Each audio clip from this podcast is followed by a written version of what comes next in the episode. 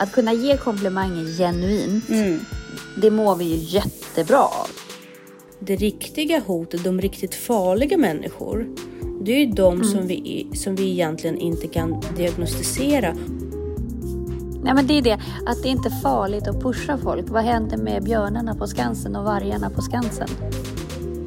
Men gör jag det för att liksom ha dem på min egen sida? Framstår jag som en oärlig person? Att pusha någon är att tala om för den att jag tror att du är kapabel. Att inte pusha någon, det är att säga att här går din gräns, lilla vän. Hej! Hej Jessica! Hur är det? Det är bra. Jag har haft semester i två veckor nu. Ja. Så det... det... Först måste du berätta för mig här nu igen. Varför ryssar tycker att Karlsson på taket är den bästa Astrid Lindgren-figuren. Ja, så här är det. För det kan nämligen ge dem dåligt rykte att de tycker att det är den mest roliga figuren. Ja, för det och får jag ju först- dem att framstå som väldigt osympatiska. Precis, och jag förstår hela den problematiken. Liksom, därför att det är så att, att den ryska televisionen, barn, barndistriktet, har gjort en jättebra...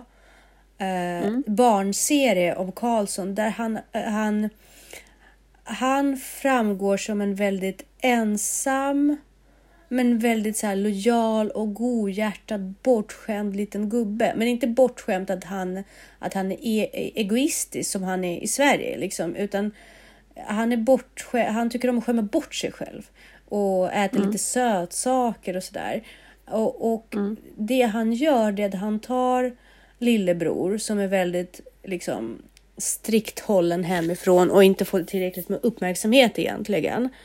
Och han mm. visar honom hur man har kul. Så han, han ser till att de hittar på saker och han ser till att ta honom ifrån hans liksom tråkiga uh, barnvakt och, och driva med henne på ett roligt sätt. Och till slut blir de alla vänner och liksom han är så här, hitta på filurgubbe mm. i den serien. Som är dessutom väldigt mm. musikalisk och väldigt mycket barnsång. Och, Carl, och lillebror älskar Karlsson. Han väntar på honom mm. varje dag och sådär. Och mm. det är väldigt kul. Dessutom är det ju så här att vuxna i den... Alltså man, vuxna i Ryssland skulle aldrig kunna få för sig att ta, ta efter Karlsson. Nej. Och, men barnen, och barnen kan inte ha honom som förebild för han är ju vuxen. Så att Karlsson kommer undan med lite hys och lite sånt på ett väldigt gulligt sätt liksom, samtidigt som ingen, ingen bekymrar sig för att någon kommer ta över hans beteende. Pippi däremot, mm. hon är ju potentiellt hot, eller hon var det när jag växte upp, mot, ja. mot den ja. ryska ideologin. Därför att tänk om barnen skulle få för sig att efterlikna Pippi. Så mm. i Pippis situation så utspelas... Alltså där är det en långfilm istället för korta mm. tecknade serier. Och den är mm. väldigt teatralisk. Den är väldigt mm. liksom sorglig. Det är nästan drama. Och där mm. utspelas Pippi som en liksom nästan pajas som, lägger, som äh, har alla de här egenskaperna för att hon är egentligen väldigt olycklig. Mm. För att hon är föräldralös och ensam.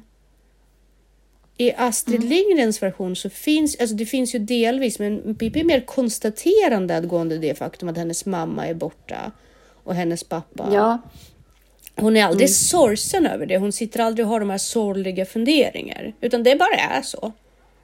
Mm. I den ryska versionen då, är, då leker Pippi pajas just för att hon är så sorgsen egentligen. För att hon mm. har blivit övergiven av alla. Allt och alla. Mm. Så hon slår tillbaka mot vuxna, men nu vuxna. Så det är en mycket mer dramatisk historia. Med roliga inslag, absolut. Men, men mm. det finns en moralkaka i slutet av det. Att Pippi var liksom en ensam liten flicka som var olycklig. Mm. Och, och det är för att Pippi potentiellt var ett hot. Därför att om barnen skulle få för sig att ta efter henne. Mm. Där fick man ju göra henne som så här exempel på hur man inte ska vara. Istället för en, Nej. bara en rolig barn. Och det är därför som, som uh, ryssar tycker om Karlsson på taket. Och man pratar inte så jättemycket om Pippi. Dessutom mm. så kan jag ju säga att när jag kom till Sverige och fick höra den riktiga Karlsson. versionen och liksom både ljudbok och så fanns det lite Karlsson-filmer. Han är ju elak. Mm. Ja, alltså han är bland de mest osympatiska figurerna ever. Alltså han är översittare, mm. elak eh, och bara bossar runt med lillebror och nej, han är så osympatisk. Precis, och, och där är han mer en karikatyr av en vuxen. Eller hur barn kanske ser på vuxna ibland. Så. Ja, men han är som en jättebebis. Han tänker ju bara på sig själv. Ja, han, han får ju lillebror att hamna i trubbel flera gånger. Mm, mm. Och han har sönder lillebrors grejer utan att skit, eller liksom och bara skiter i det. Ja. Och bara tycker att det är en världslig sak. Precis. Och det gör han ju på ryska också, men... Där är ju inte de där husen så elaka. Alltså det är fortfarande så att han råkar explodera hans eh, ångmaskin och så vidare. Men, men det är aldrig det är aldrig på ett sätt han råkar göra det. Och sen visserligen säger han att det är en världslig sak. Man kommer tillbaka mm. till lillebror och försöker så här gottgöra honom på det, för, för det på många sätt. Mm. Och på det sättet mm. han kan liksom. Och, mm. Och, men han är mycket mjukare och mer sympatisk. Han är, han är mer som en så här, ah, nu råkade han strula till det. Inte att han är ansvarslös och egoistisk. Nej. Lite så. Men... Där ser man. Ja, så det är därför som ryssar har en fallenhet. Nostalgisk, nostalgisk, nostalgitripp liksom. Ja. Ska jag säga varmt välkomna till Ansvarspodden? Ja, men det tycker jag.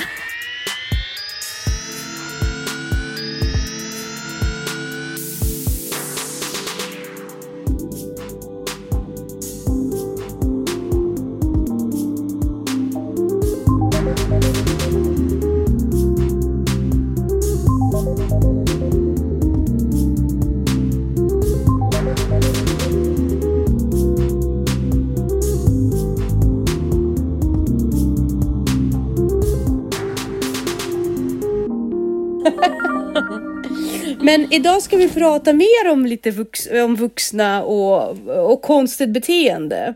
Eh, mm. För under min semester har jag ändå haft några timmar på flygplanen bland annat och lyssna på David Eberhards bok Normal. Där han ja. beskriver eh, den svenska förhållandet till, eh, till mentalsjuk, eh, mentalsjuk, mentalsjukdom. Så ska man säga. Och framförallt vilka problematiker det kan ha. Och där pratar han både utifrån medicinskt perspektiv men också utanför lagstiftningsperspektiv, kriminalvård och liksom samhälleliga åtgärder. Och jag tyckte det var väldigt intressant hur han skildrade det. Och jag vet ju att du är ett stort fan av honom också. Och, och tycker ja. att han är en väldigt vettig man. Och, och han har ju skrivit andra böcker som vi också har diskuterat, bland annat När barnen tog vakt. Och det var också en väldigt intressant skildring. Och han är ju en av Sveriges främsta psykiatriker. Eh, jag tror mm. att han är i pension nu för länge sedan i och för sig. Men jag kan ha fel i det. Jag vet inte riktigt. Nej, jag kommer inte uttala mig. Jag tror inte han har gått i pension. Eh, oavsett vilket så är han ju en av Sveriges främsta psykiatriker. Och har även forskat mm. inom psykiatrin. Så att med detta så kan vi kanske inleda dagens podd. Ja, det kan vi göra. Ja, och vi, i, i den här boken så går han ju igenom liksom de flesta... Eh, eh, han är överläkare på Danderyd. Ja, han är fortfarande, han är fortfarande aktiv. I psykiatrin. Mm? Överläkare vid psykiatrin och rost på Danderyds ja. sjukhus. Men då så, då är han ju fortfarande aktiv. Då är det här också högst... Högst aktuellt då kan man väl säga. För att boken är utgiven tjugoarton tror jag. Och så mycket kan det mm. inte ha hänt. Och eh, hans perspektiv på det är ju på mental, mental ohälsa är ju att vi tror att det är mycket farligare än vad det är. Men vi ser mm. egentligen inte det riktiga hotet. Och mm. det inleder han sin diskussion med. Och i den diskussionen pratar han om att det riktiga hotet, de riktigt farliga människor, det är ju de mm. som, vi, som vi egentligen inte kan diagnostisera. Och ännu värre, om vi nu lyckas med det, det är att vi inte kan behandla dem. Därför att det är en personlighetstyp. Och det är psykopater. Och det, det, det som är farliga här är ju då att psykopater är en personlighetstyp. Det är ingen störning, mm. det är en personlighetstyp. som i många fall saknar empati och har en helt annan syn på ondska. Mm. Eller saknar någon form av värderingsmekanism vad gäller ondska och godhet och moral och etik. Mm. Och det är ju där den, det farliga egentligen för samhället är. Mm. Ö, vad tänkte du säga? Nej, men jag tycker att den där boken var jättebra. Tyvärr så slänger han ju in exempel från verkligheten som är så groteska. Mm. Och obehagliga. Så att jag har faktiskt inte klarat av att läsa klart den. För att jag vet inte när de här exemplen kommer. Mm, mm. Eh, jag blir så illa berörd. Mm. Eh, men det jag lärde mig framförallt är ju det här att... För jag har alltid känt så här... Ja, någon som har mördat någon. Och sen så genomgår den en, en, rätt, en rättspsykiatrisk undersökning. Där man bara... Men om man mördar någon så är man ju sjuk i huvudet. Per mm. definition liksom. Men det jag fick lära mig var ju att definitionen av liksom, alltså man gör det där för att se, eller att, att man, man kollar om personen är, är psykiskt störd eller så. Mm. Och då om man mördar någon så är man ju psykiskt störd. Lite känns det som. Men att det man utreder är ifall personen då var psykiskt förvirrad eller störd vid tillfället. Mm. Men är du så hela tiden, då är du inte psykiskt störd för att det går inte att rehabilitera. Precis. Så egentligen är det ju det som man kollar upp. Alltså, går den här personen att eh, rehabilitera? Är det här något som avviker från dens beteende? Eller är den så här? För att om den är så här hela tiden, då är den inte psykiskt störd. Precis. Alltså, och oavsett hur den ser på sina mordoffer och, och uh, hur störda kriterier den har för verkligheten, det, det har ingen betydelse, för att om det, inte, om det är en personlighetstyp mm. så måste man eh, ha, alltså då måste rättsprocessen vara som vanligt och mm. den personen måste stå till svars för allting som den har mm. gjort. Problemet har ju då varit vid många tillfällen att man har åberopat mental ohälsa där psykopater mm. har lyckats lura rättsläkarna uh, till att de har varit i affekt eller de har haft psykoser och så vidare. Och det är ju det som mm. är så farligt med psykopater, därför de har ju ingen moralkompass som mm. är lik normen då, majoriteten av samhället. Och mm. uh, i fallet med just psykopater så, ah. så kan man man kan ju inte ens... Det är så, det är så, det är så halt liksom. Man, man, man, ja. För det första finns det liksom, det är väldigt svårt att, eftersom de ljuger hela tiden, de är patologiska mytomaner ja. I princip. Mm. Uh, så är det så svårt att greppa på vad som är äkta och vad som bara spelas. Så man måste vara extremt skicklig. De har lyckats så lura väldigt många. Mm. Och då pratar vi ju liksom människor som är väldigt uh, kompetenta och utbildade mm. och erfarna. Mm. Och, men psykopater är en sån personlighetstyp som är, har väldigt lätt. För att det är ju det de gör. Det är deras överlevnadsgrej. Det är ju därför mm. de, fortfar- de har ett syfte i vår evolution. Därför att de överlever.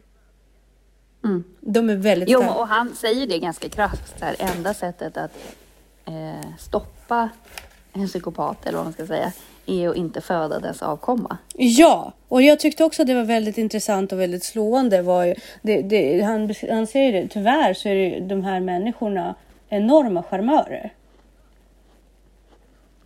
De har väldigt lätt för att få kvinnor. Och det också... Men de behöver ju inte... Alltså grejen är ju den att om du vet... Alltså om så... ser man ju ändå hyfsat... Det kommer ju ändå varningssignaler ganska snabbt. Eh, saker som inte stämmer.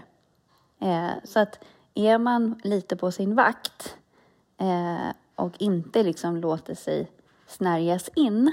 Mm. För när du väl är insnärd... Alltså grejen är att man måste gå direkt när personen börjar bli obehaglig. Mm. Eller när man känner att det skevar. För det som bland... Alltså... I alla fall av de psykopater, nu har inte jag träffat jättemånga psykopater, men ett par stycken. Och det som är, det som jag fann gemensamt eller det, det som, som skavde först mm. är att de ändrar sin historia.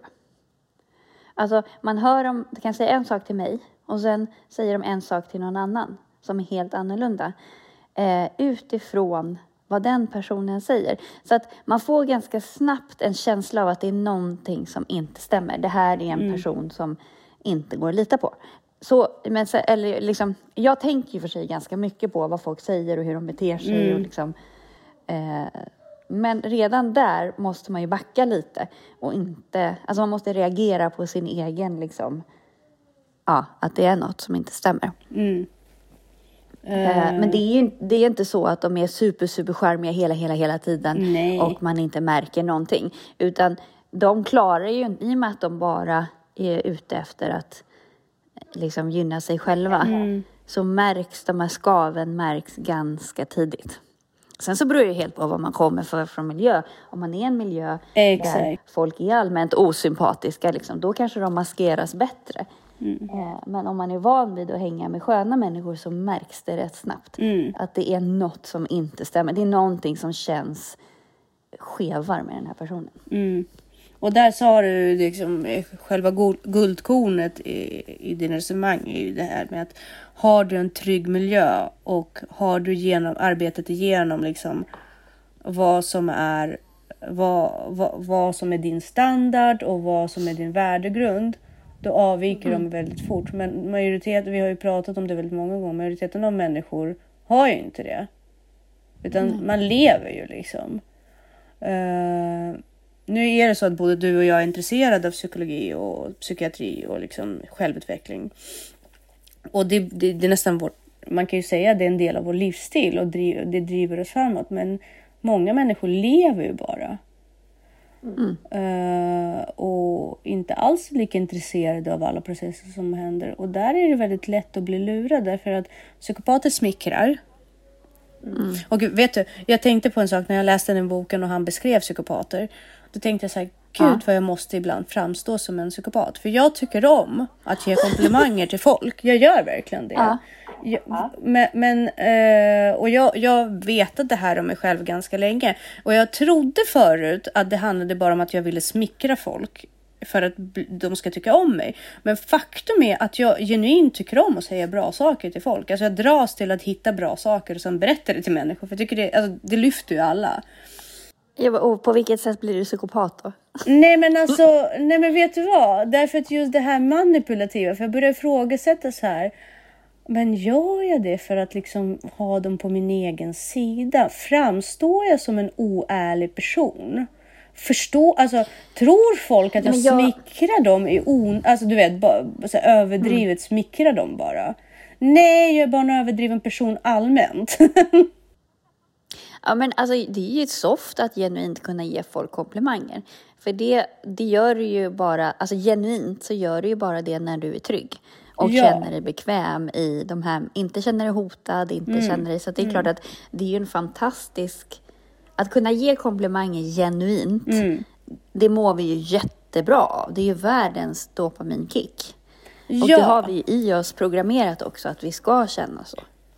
Absolut, men har du också tänkt på att när vi ger komplimanger så finns det ju jättemånga människor som är, inte är så jätteduktiga och blir misstänksamma när de får komplimanger.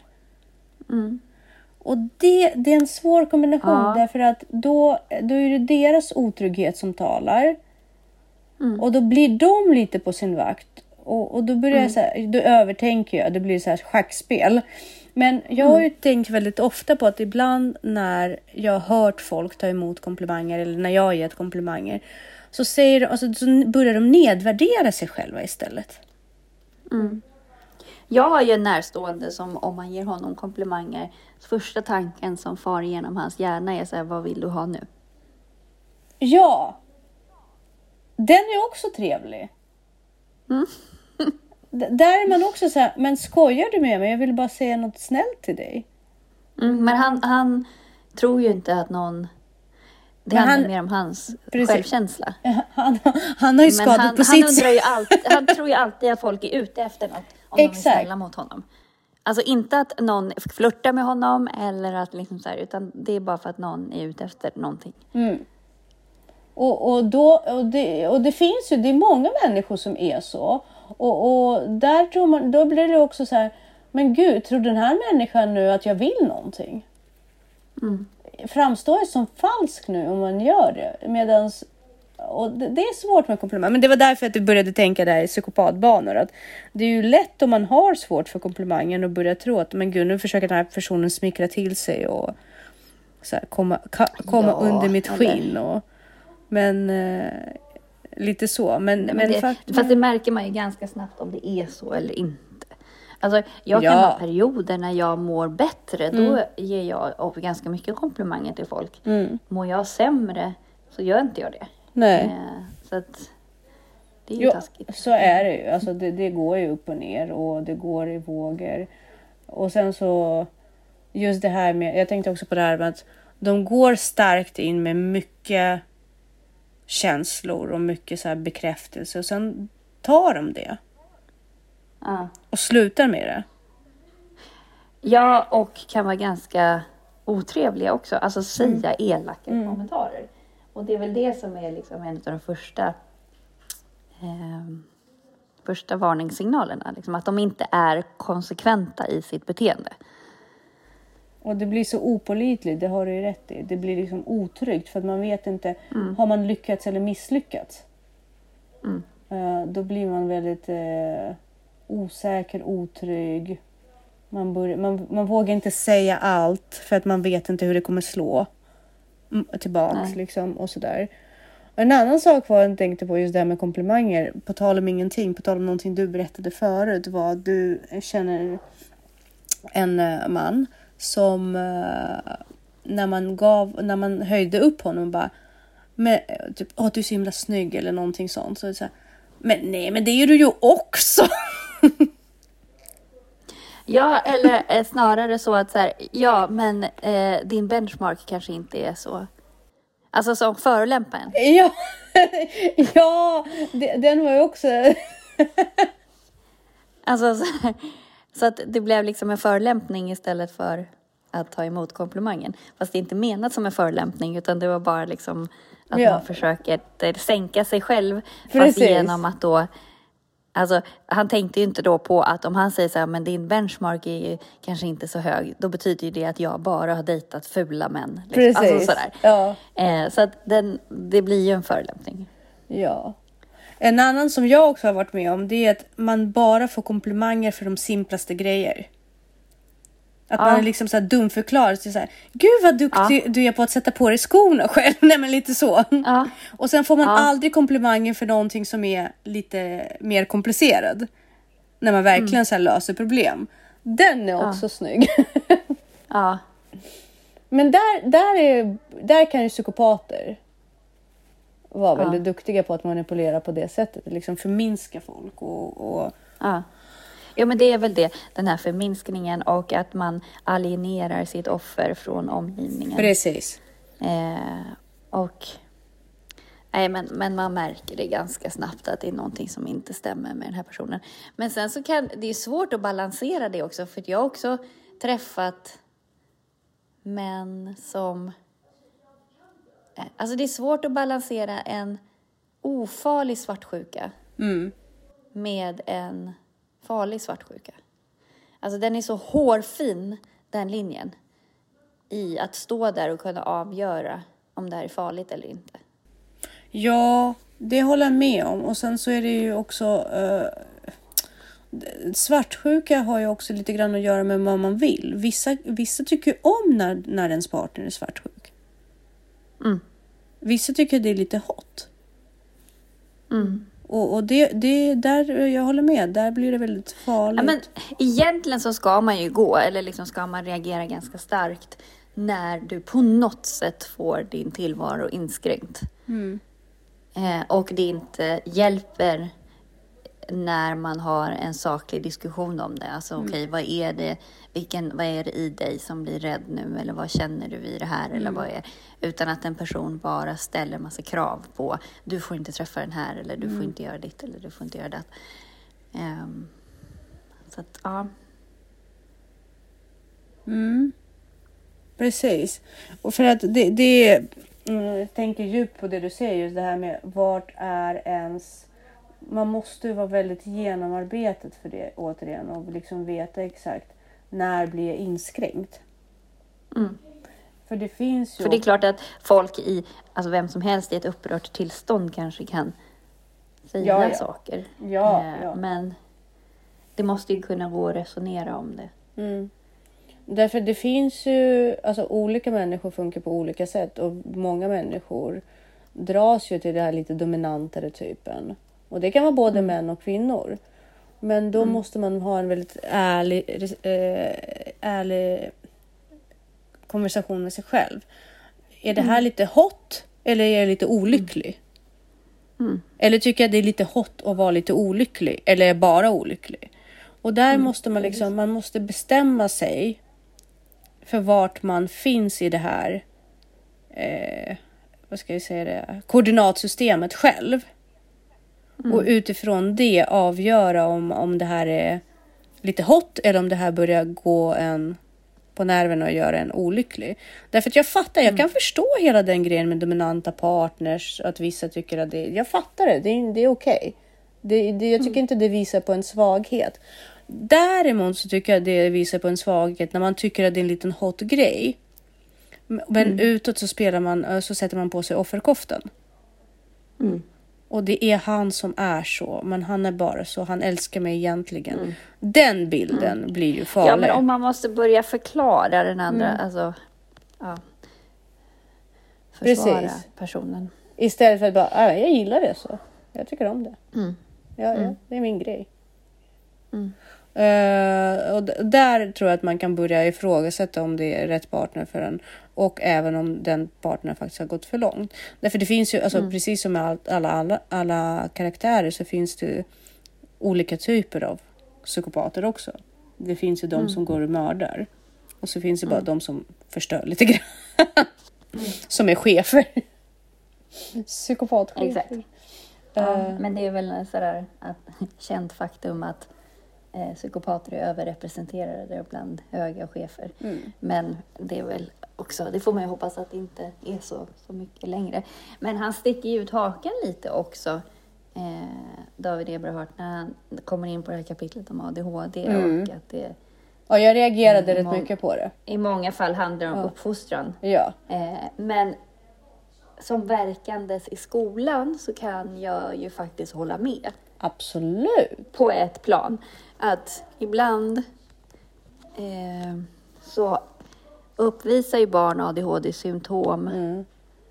Fast alltså inte starka, utan då pratar vi lä- alltså om man ska vara på en ren A D H D-skala. Mm. Eh, så eh, blandas ju mindre symptom ihop mm. med faktiskt det rena upp. Alltså de här barnen i skarpt läge har inga problem med det som de till vardags har Precis. problem med för att ingen ställer några krav. Precis. Och där kan man ju lätt, alltså jag kan ju lätt se i skolan nu, för nu jobbar jag väldigt mycket med att gå igenom hela den klassen där jag har börjat och sådär nya.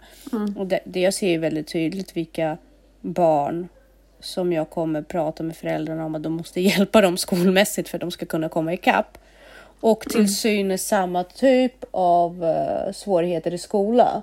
Men där jag kommer liksom åberopa eller liksom på något sätt eh, rekommendera en utredning. Mm. Därför att, och, men det gör man ju inte lätt. Alltså det, det gör man ju med erfarenhet. Och särskilt när man mm. tror, alltså jag, jag håller med, det, det finns ju någonting i det han säger där han pratar om hur svårt vi har gjort det. För mm. lärarna genom att, att göra hela skolan till deras ansvar. Det ligger mm. inte längre på elevens ansvar att leverera betyget. Det ligger på lärarens Nej, men... ansvar. Ja, och det är tyvärr, alltså jag jobbar ju, alltså där jag jobbar nu mm. så hör det ju till vardag att barn bara sitter i sin bänk och bara, jag har ingen penna. Ja. Och förväntar sig att man ska komma med en penna till dem. Eller att, jag har inte fått någon bok. Mm. Man bara, fast har du gått fram och tagit en bok? Mm. Eller att de kan sitta, få en uppgift. alla får en uppgift och man är upptagen med att dela ut uppgiften och se till att alla kommer igång och så där. Så kanske det går tio minuter. Ja, så kommer man till de sista, sitter någon person där och bara, går det bra för dig? Har inte ens öppnat boken. Så här. Mm. Nej, min penna är trasig.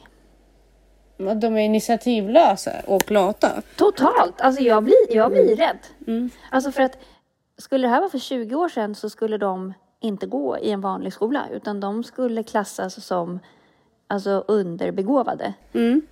Eh, och initiativlösa och... och liksom, alltså som man då kategoriserar som hjärnslöa. Precis. Och i dagsläget om du kommer med föräldrar eller din skolledning... Eh, men de, de är inte hjärnslöa, det är bara att de är så vana vid att bli servade. Precis. Och, men, och själva problematiken ligger ju i att kommer jag med de här beläggen till mm. antingen föräldrarna eller skolledningen... Skolledningen är ju lite bättre oftast. Men, men fortfarande det är så här. Men vad har du gjort för att inspirera dem? Mm. Det är ju första man möts av. Så här. Och grejen är att de ska redan vara inspirerade när de kommer ja. till skolan. Ja, de ska här... veta varför de är där. Det ska komma hemifrån. Varför är du i skolan? Exakt. Alltså det här är inte en underhållningsstation. Nej. Vi levererar kunskap. Nej, men, och där, det är det vi levererar. Där är ju förvaringsrollen av barn. Mm. Och mm. det här med att vi, vi ger läs- och skrivgaranti. Det är ju skolan som gör det. Det är Skolverket som gör det. Vi ja, men Skolverket gar... håller på att döda svensk skola. Ja, det gör det ju. Därför att Skolverket drivs ju inte av pedagoger. Det drivs ju av politiker. Mm. Och där har vi också ett problematik som jag också tycker går ihop med det här i slutändan mentala ohälsa som David Eberhard pratar om. Exakt, det är klart att folk att man får mental ohälsa när man inte tar ansvar eller känner att man har makten över sitt liv. Det är inte jättekonstigt. Ja, och där blev jag också väldigt, precis som jag blev lite så där. Det, det tog emot lite när han pratade om A D H D och att vissa barn är mm. bara uppfostrade. För jag vet... Alltså man mm. är ju alltid lite känslig för det. Både som förälder till mm. barn som har A D H D. Men även som man själv som har A D H D. Och vet att det är så man tänkte om mig ofta när jag var liten. Mm. Uh, men jag vet också att man kan pusha barn med A D H D. Det går att motivera. Och en, en mm. slö inställning och ointresse för livet. Eller för utveckling. Mm. Är inte alls samma sak som att inte ha kraft, ork eller... Eh, eller färdighet för att ta, ta, ta sig an det. Det är olika saker. Mm.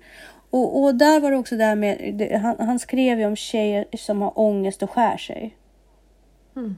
Och det tog också emot lite grann när han, när han sa så här... I slutändan så måste de mm. tjejer ha lite motstånd i sitt liv. Mm. Därför det som händer det är att man växer upp. Och antingen är alla ens... prestationer, eh, produkten av den goda miljön som man växte upp i. Mm.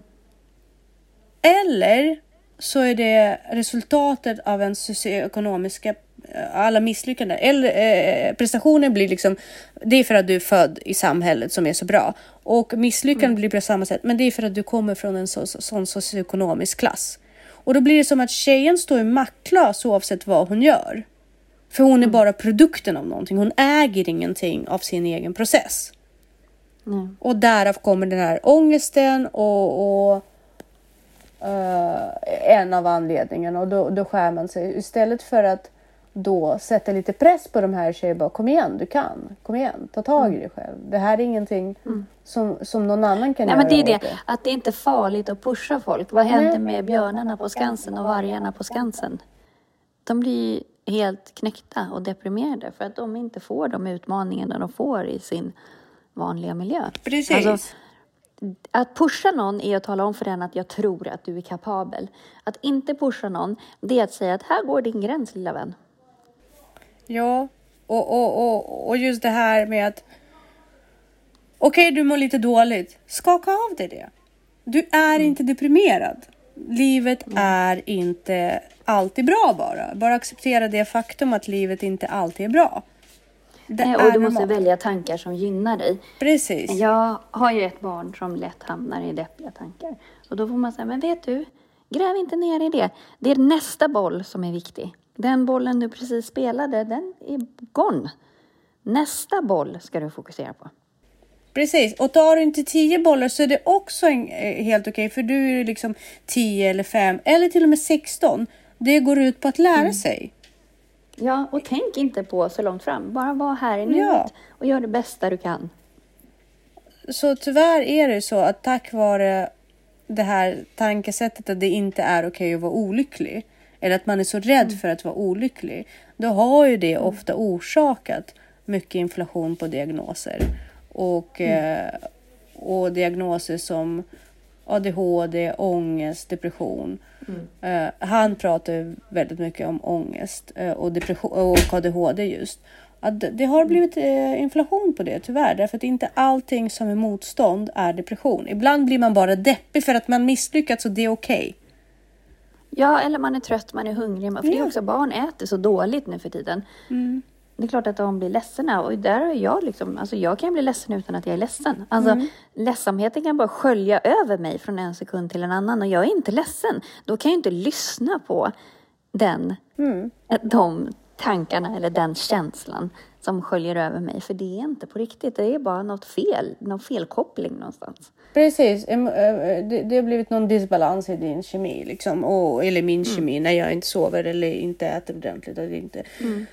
tillräckligt eh, hydrerad, liksom, tillräckligt med vätska i mig. Och det, det, måste, det måste man ta till eh, hänsyn att allt, liksom, allt är inte ohälsa bara för att det känns olyckligt.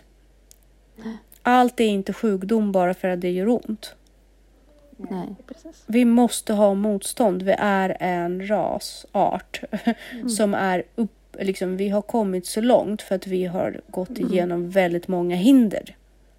Mm. Och om vi börjar nu eh, mm. sätta motstånd för oss själva genom att hela tiden lägga över ansvaret på andra instanser.